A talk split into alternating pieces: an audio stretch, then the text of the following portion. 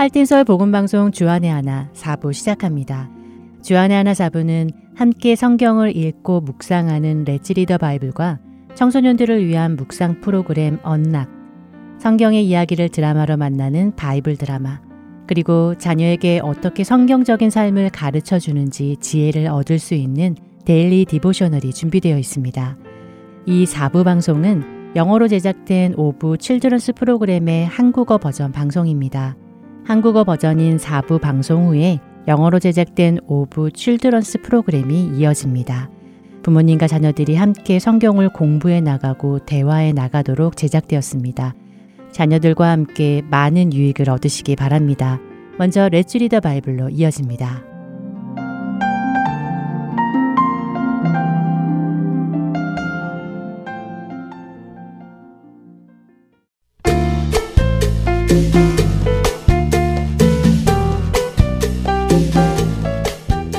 애청자 여러분 안녕하세요.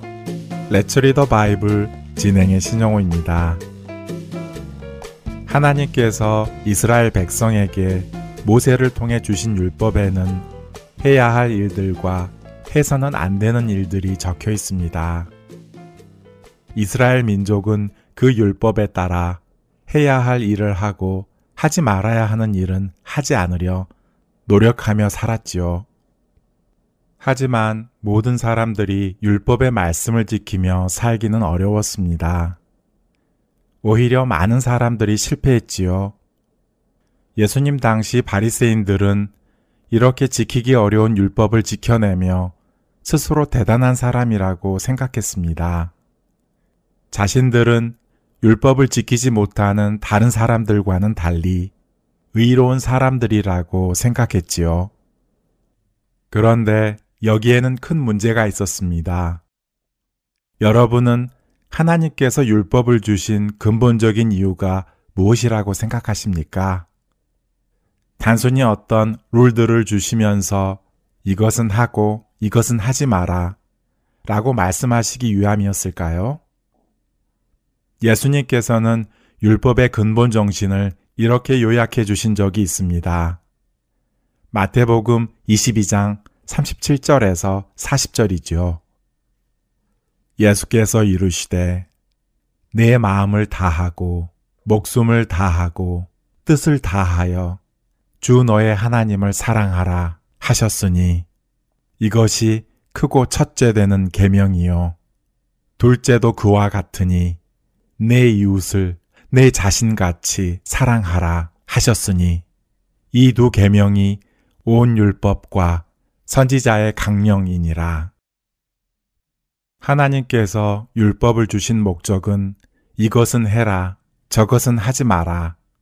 이런 말씀을 하시기 위함이 아니라 하나님을 사랑하고 이웃을 사랑하는 자는 곧 이런 것은 하지 않고 저런 것을 하는 모습으로 나타나는 것이다. 라고 하신 것이지요. 그렇기에 정말 율법을 이해하고 그 율법을 지키는 자는 하나님을 사랑하고 이웃을 사랑하는 모습으로 나타나게 되어 있습니다. 하나님과 이웃은 사랑하지 않고 율법만 잘 지키는 것은 율법의 목적을 전혀 모르는 것입니다. 율법을 지키느냐 마느냐를 가지고 다투며 교회 안에 분란이 일어나고 서로를 정죄하고 미워하는 일이 있던 갈라디아 교회는 율법의 정신을 몰랐습니다. 그런 그들에게 사도 바울은 이 말을 전해주고 싶었습니다. 온 율법은 내 이웃 사랑하기를 내 자신같이 하라 하신 한 말씀에서 이루어졌나니. 갈라디아서 5장 14절입니다. 여러분은 하나님을 사랑하고 이웃을 사랑하고 계십니까? 만일 그렇다면 여러분은 하나님의 율법을 잘 지키고 있는 것입니다. 그 율법이 무엇라 하시는지 모른다 하더라도 말입니다. 그러나 여러분이 성경의 말씀을 다 외운다 하더라도 하나님을 사랑하지 않고 이웃을 사랑하지 않는다면 여러분은 율법을 어기는 것입니다. 하나님과 이웃을 사랑함으로 모든 율법의 의가 우리 안에 이루어지기를 바랍니다. 레츠리더 바이블 갈라디아서 5장 1절부터 15절까지의 말씀을 읽고 마치겠습니다. 그리스도께서 우리를 자유롭게 하려고 자유를 주셨으니 그러므로 굳건하게 서서 다시는 종의 멍에를 매지 말라. 보라, 나 바울은 너희에게 말하노니 너희가 만일 할례를 받으면 그리스도께서 너희에게 아무 유익이 없으리라. 내가 할례를 받는 각 사람에게 다시 증언하노니 그는 율법 전체를 행할 의무를 가진 자라. 율법 안에서 의롭다 함을 얻으려 하는 너희는 그리스도에게서 끊어지고 은혜에서 떨어진 자로다. 우리가 성령으로 믿음을 따라 의의 소망을 기다리노니 그리스도 예수 안에서는 할례나 무할례나 효력이 없으되 사랑으로서 역사하는 믿음뿐이니라. 너희가 다름질을 잘 하더니 누가 너희를 막아 진리를 순종하지 못하게 하더냐. 그 권면은 너희를 부르신 이에게서 난 것이 아니니라. 적은 누룩이 온 덩이에 퍼지느니라. 나는 너희가 아무 다른 마음을 품지 아니할 줄을 주 안에서 확신하노라. 그러나 너희를 요동하게 하는 자는 누구든지 심판을 받으리라. 형제들아, 내가 지금까지 할례를 전한다면 어찌하여 지금까지 박해를 받으리요? 그리하였으면 십자가의 걸림돌이 제거되었으리니 너희를 어지럽게 하는 자들은 스스로 베어버리기를 원하노라. 형제들아, 너희가 자유를 위하여 부르심을 입었으나 그러나 그 자유로 육체의 기회를 삼지 말고 오직 사랑으로 서로 종 노릇하라. 온 율법은 내 이웃 사랑하기를 내 자신같이 하라 하신 한 말씀에서 이루어졌나니 만일 서로 물고 먹으면 피차 멸망할까 조심하라. 레처리더 바이블 갈라디아서 5장 1절부터 15절까지의 말씀을 읽었습니다.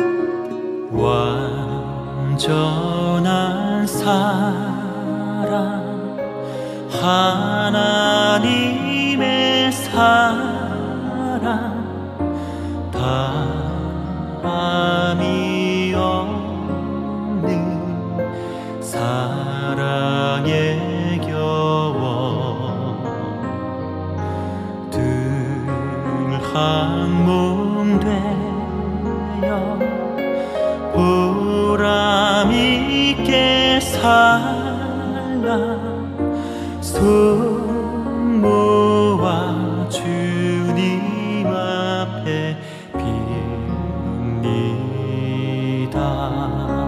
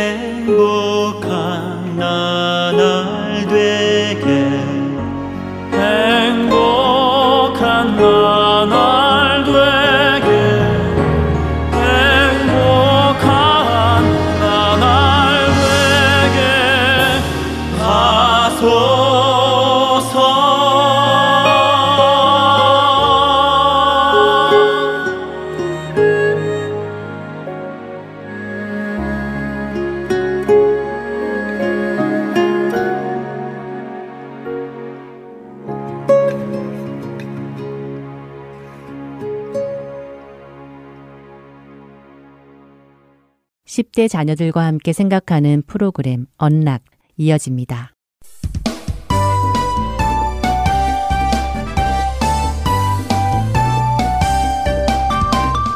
애청자 여러분 안녕하세요. 언락 진행의 이세진입니다.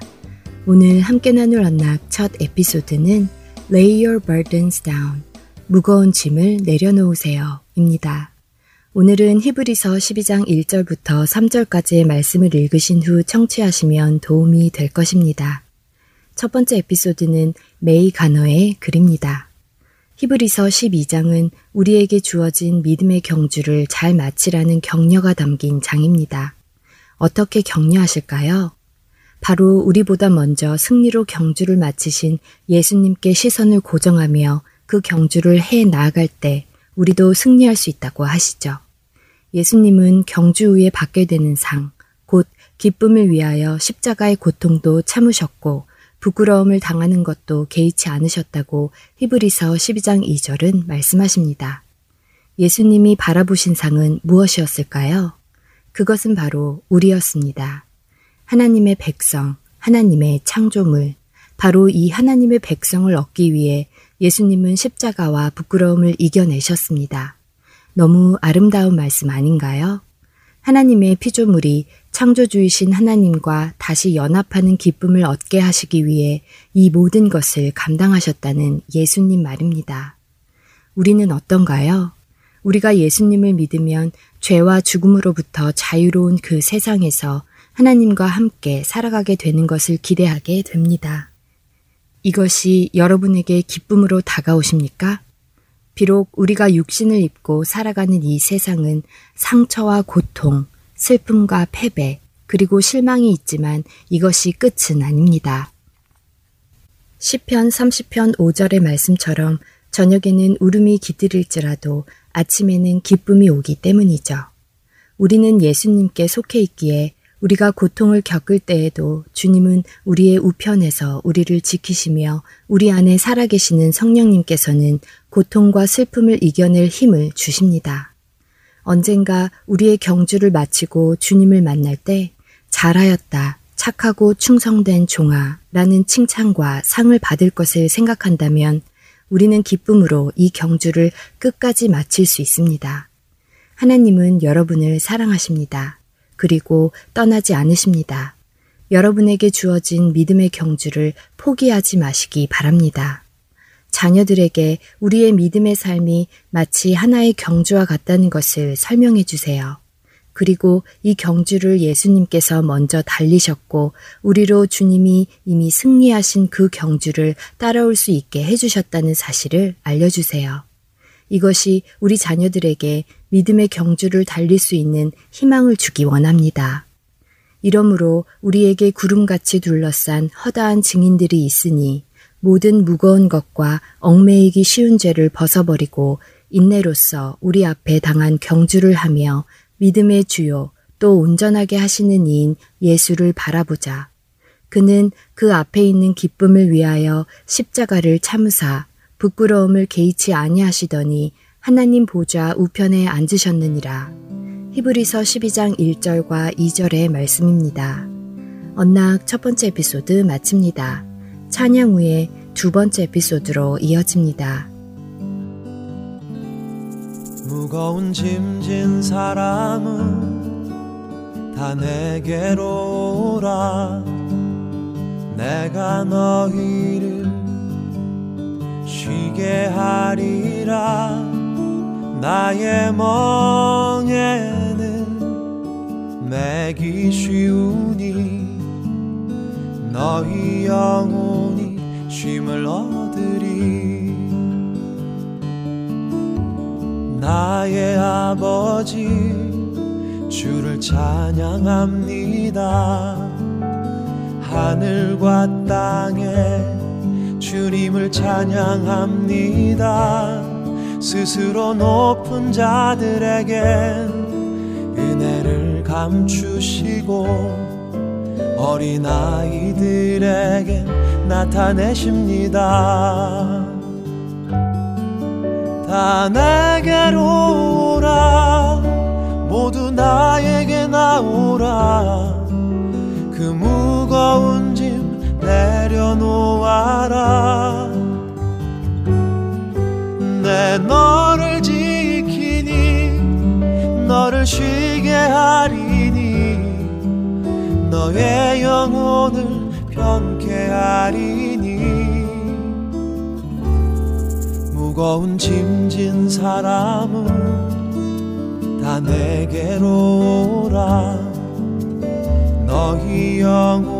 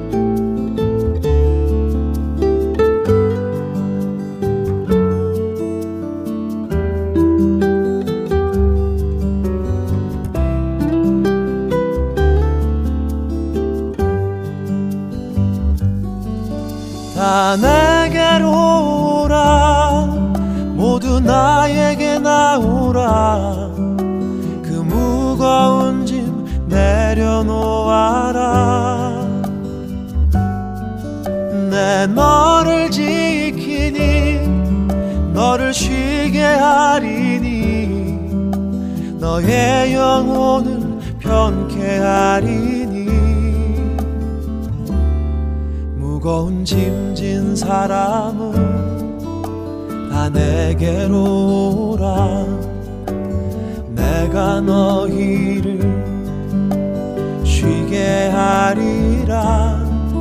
나의 멍에는 매기 쉬우니 너희 영혼이 쉼을 얻으리. 나의 멍에는 매기 쉬우니 너희 영혼이 쉼을 얻으리. 너희 영혼이 쉼을 얻으리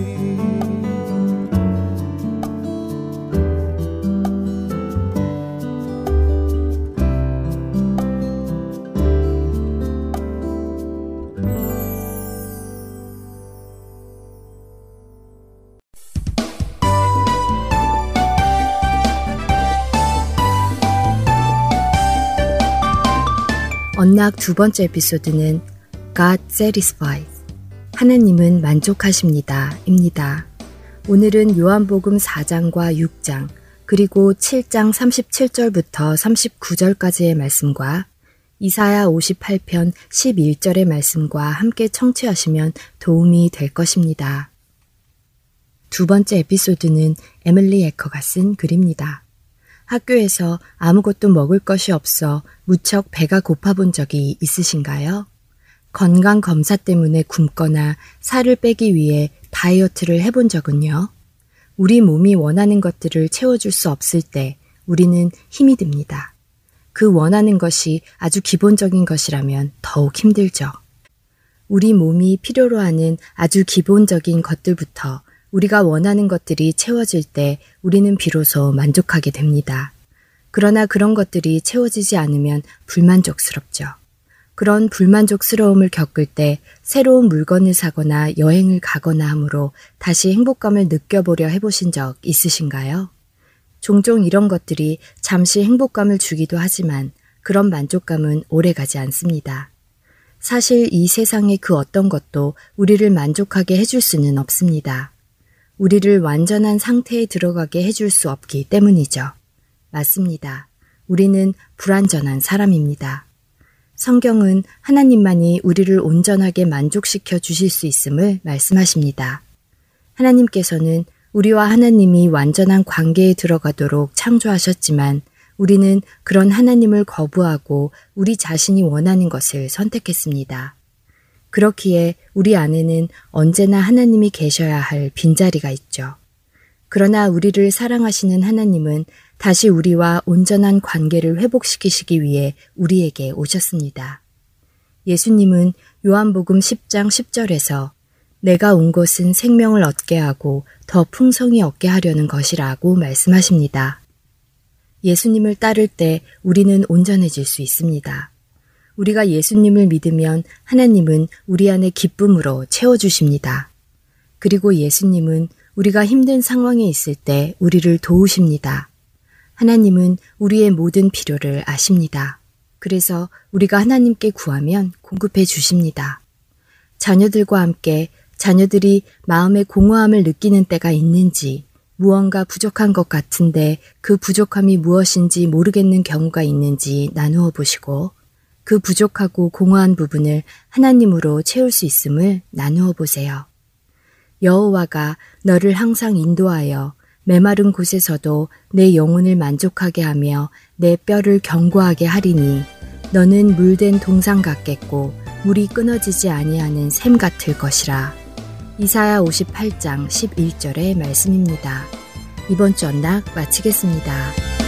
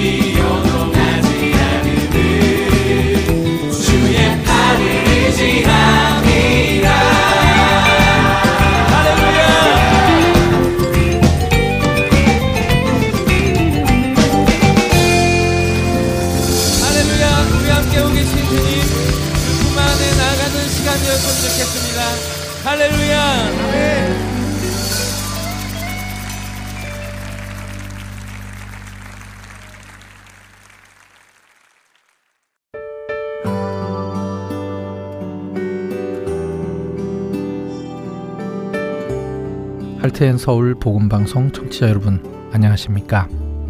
유병성 목사입니다. 세상에는 소망 없이 살아가는 영혼들이 많습니다. 본 할텐 서울 복음방송은 그렇게 소망 없이 살아가고 있는 이들에게 참된 소망이신 구주 예수 그리스도를 전하는 메신저입니다. 귀 있는 자들에게 예수님만이 참된 소망이며 생명이심을 널리 알리는 이 사역을 위해 기도와 물질로 동참하기 원하시는 분들은 전화번호 602-866-8999으로 문의 주시기 바랍니다.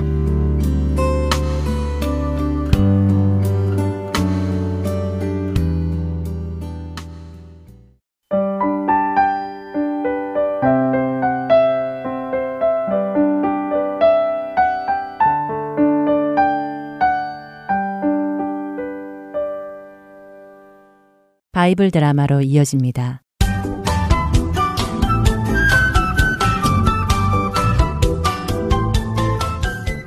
애청자 여러분 안녕하세요. Bible Drama 룻기 편 진행의 박영규입니다. 유대인들에 의하면 보아스가 룻을 만났을 때 그의 나이는 80세 정도가 되었다고 합니다. 그리고 룻은 40살 정도가 되었다고 하죠. 이렇게 나이 차이가 많이 났기에 보아스는 자신이 자진해서 고엘이 되겠다고 하지 않은 것입니다. 나이 어린 룻에게 자신이 남편이라도 되어주겠다고 하여 그녀의 미래를 망치고 싶지 않았기 때문이죠. 그러나 룻은 자신의 행복을 위해 비슷한 나이 또래의 남자를 만나 결혼하고 싶은 생각은 없었습니다.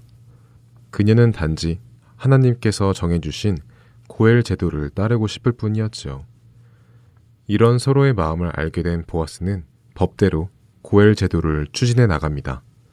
보아스보다 더 엘리멜렉에게 가까운 친족이 있었기에 그 사람에게 고엘의 권리와 의무가 먼저 있었죠.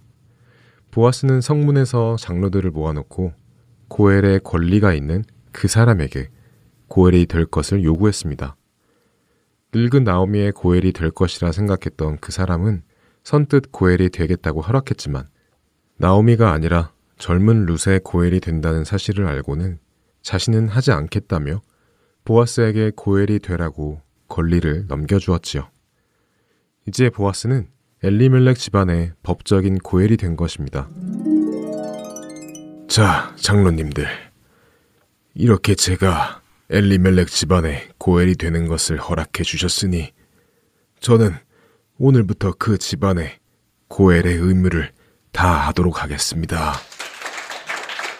정말 귀한 고엘의 의무를 하겠다니 칭찬할 일이요. 감사하오, 보아스. 자, 여기 있는 우리 모두가 이 일의 증인이 되겠소. 그러니 당신은 엘리멜렉 집안이 잃었던 땅과 재산을 모두 찾아주시고 자손이 끊어진 그 집에 자손도 낳아주도록 하시오. 하나님께서 당신과 룻 사이에 귀한 자손을 허락하시기를 축복하오. 여호와 하나님께서 당신의 아내가 될 그 여인을 통해 많은 자손을 얻게 하시고 당신의 그 아름다움 섬김으로 인하여 칭찬받는 사람이 되게 하시기를 축복하오. 비록 당신이 나이가 많고 루시라는 여인은 나이가 젊지만 우리 조산 유다 할아버지께서 그의 며느리인 다마를 통하여 페레스를 낳으신 것처럼 아주 중요한 아들을 낳으시기를 축복하오. 사람들의 축복이 보아스와 룻에게 이어졌습니다. 드디어 보아스는 룻과 결혼하게 되었지요. 그리고 1년이 지난 즈음에 룻이 드디어 아들을 낳았습니다. 아이고, 그놈 자물음소리 한번 대단하다. 나오미 아주머니, 이제 고생 다 끝나셨어요. 아주머니 이름처럼 다시 기쁨이 찾아왔네요. 네, 맞아요. 하나님의 은혜가 우리 집안에 가득합니다. 기쁨이 넘칩니다. 기쁨이 넘쳐요. 아주머니 집안을 다시 회복시키신 하나님을 찬송합니다. 그냥 그렇게 대가 끊어진 줄 알았는데 이렇게 다시 대를 이어주시니 정말 하나님은 은혜로운 분이세요. 이 아이가 이스라엘 중에 아주 유명한 아이가 되기를 바랍니다. 고마워요. 고마워. 이렇게 자기 일처럼 진심으로 축복해주니 감사합니다. 하나님께서 여러분들도 모두 축복해 주시기를 저도 기도합니다. 이제 이 아이의 이름을 지어야겠어요. 다 끝난 것 같은 우리 집안을 다시 일으켜줄 아이가 태어났으니 이 아이의 이름을 섬기는 자라는 의미로 오벳이라고 지어야겠어요. 아이고, 참 좋은 이름이네요. 아주머니 집안만 섬기는 것이 아니라 우리 온 이스라엘을 섬기는 자의 조상이 되기를 바랍니다. 사사시대는 사람들이 자기 생각에 옳은 대로 행동하며 망해가던 때였습니다. 점점 하나님으로부터 멀리 떨어져 갔지요. 그렇게 하나님으로부터 멀리 떨어져 가던 이스라엘의 모습은 마치 엘리멜렉 집안의 모습과도 같았습니다. 모든 희망이 없어지고 더 이상 먹고 살기도 어려웠던 그 집안. 그 집안은 이스라엘을 상징하고 있었지요. 그러나 하나님께서는 보아스라는 한 사람을 통해 다 무너져 가던 나오미의 집안을 축복하시고 다시 세우셨습니다. 마치 망가진 세상에 예수 그리스도를 보내셔서 구원의 은혜를 주시고 영원한 생명을 주시는 것처럼 말입니다. 이렇게 보아스와 룻 사이에서 태어난 오벳은 훗날 장성하여 이세라는 아들을 낳습니다. 그리고 그 이세가 또 장성하여 결혼을 하고는 다윗이라는 아들을 낳지요. 그 다윗은 우리가 잘 아는 이스라엘의 두 번째 왕, 하나님의 마음에 합한 바로 그 다윗입니다. 그리고 먼 훗날 이 다윗의 후손으로 온 인류를 구원하시는 예수 그리스도께서 오십니다. 하나님은 룻기를 통해 죽어가는 사람들에게 어떤 은혜를 베풀어 주시는지를 보여주십니다. 우리 모두는 동일한 은혜를 받아 사망에서 생명으로 옮겨졌습니다. 그 은혜 안에 살며 그 은혜를 전하는 우리 모두가 되기를 바라며 Bible Drama 룻기 편 마치도록 하겠습니다. 안녕히 계세요.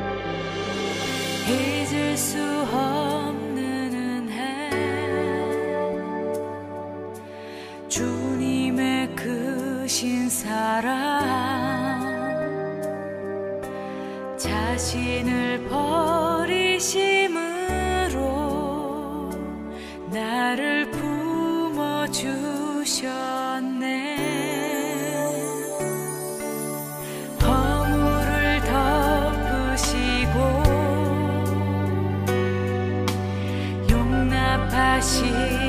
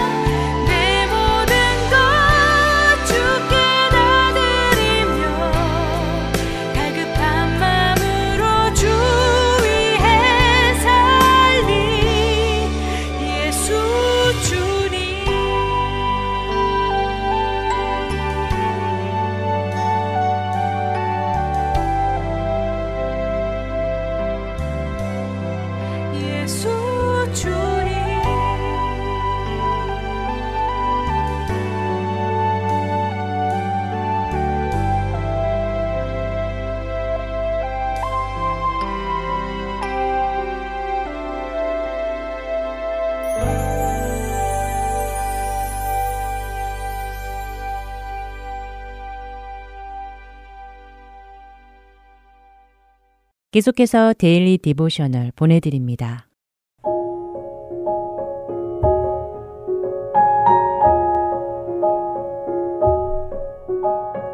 애청자 여러분 안녕하세요. Daily Devotional 진행의 최소영입니다.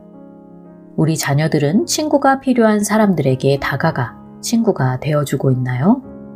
외롭고 힘들고 어울리지 못하는 모든 사람들도 예수님은 받아주시고 우리를 통해 예수님의 사랑이 전해질 수 있다는 것을 알고 있는지요? 오늘은 이것에 대해 나누어 보고 함께 말씀을 묵상하는 시간 되시길 바랍니다. 오늘 Daily Devotional의 제목은 머핏's Choice, 머핏의 선택입니다. 에비는 지금 주일학교에 있습니다. 주일학교 선생님은 아이들에게 혹시 주변에 누군가 친구가 필요한 사람들은 없는지 생각해 보라고 말씀하셨지요. 예수님께서는 이 땅에 계실 때 다른 사람들에게 무시받고 거절당한 사람들에게 찾아가셔서 그들로 하여금 하나님께서 그들을 사랑하심을 알게 하셨다고 선생님은 말씀하십니다. 우리가 소외되고 외로운 사람들을 받아줄 때 우리를 위해 목숨을 내어주셔서 자녀 삼아주신 예수님의 사랑을 그들에게 전할 수 있다는 것이지요. 선생님은 이번 한 주 동안 누구에게 예수님의 사랑을 보여줄 수 있을지 생각해보고 그 사람에게 다가가도록 아이들을 권면하셨습니다. 에비는 학교 친구들 중 외롭고 힘든 사람이 누가 있을까 생각해 보았지만 그런 사람은 아무도 없는 것 같았지요. 규모가 작은 학교에 다니고 있었기에 서로의 사정을 잘 알고 있었고 모두 서로 친한 관계를 유지하고 있었기 때문입니다. 에비가 집에 돌아오자 강아지 머핏이 문에서 에비를 반겨주었지요. 에비가 몸을 굽혀 머핏을 쓰다듬어 주고 있을 때 에비의 동생 타퍼가 부엌으로 가고 있었습니다.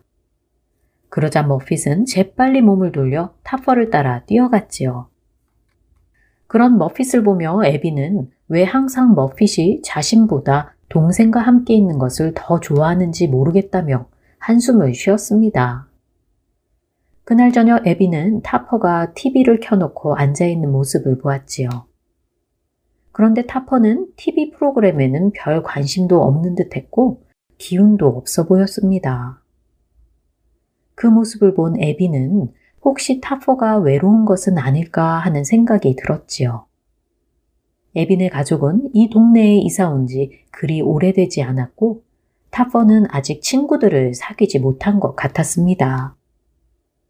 혹시 타퍼는 가족들 모두 친구를 사귀고 잘 적응하고 있는데 자신만 그렇지 못한 것 같아 외롭고 슬픈 것은 아닐까 하는 생각에 에비는 미안한 마음이 들었지요.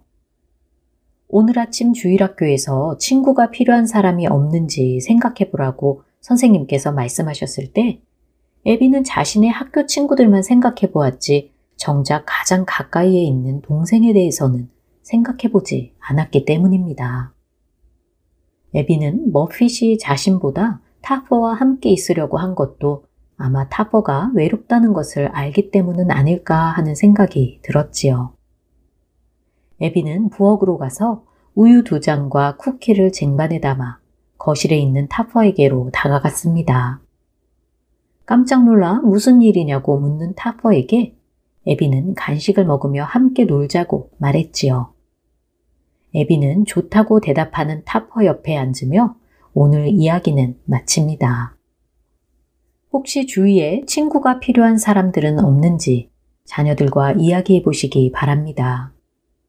교회나 학교 친구 혹은 가족 중에도 외롭거나 힘든 사람들이 있을 수 있겠지요. 그런 사람들을 보게 해달라고 하나님께 기도하도록 자녀들을 권면해 주세요. 그리고 그들에게 다가가 섬겨줌으로써 예수님의 사랑을 보여주도록 자녀들을 도와주시기 바랍니다. 그리고 그들에게 다가가 섬겨줌으로써 그들에게 예수님의 사랑을 보여주도록 자녀들을 도와주시기 바랍니다. 오늘 함께 묵상할 말씀은 요한일서 4장 21절. 우리가 이 계명을 주께 받았나니 하나님을 사랑하는 자는 또한 그 형제를 사랑할지니라 입니다.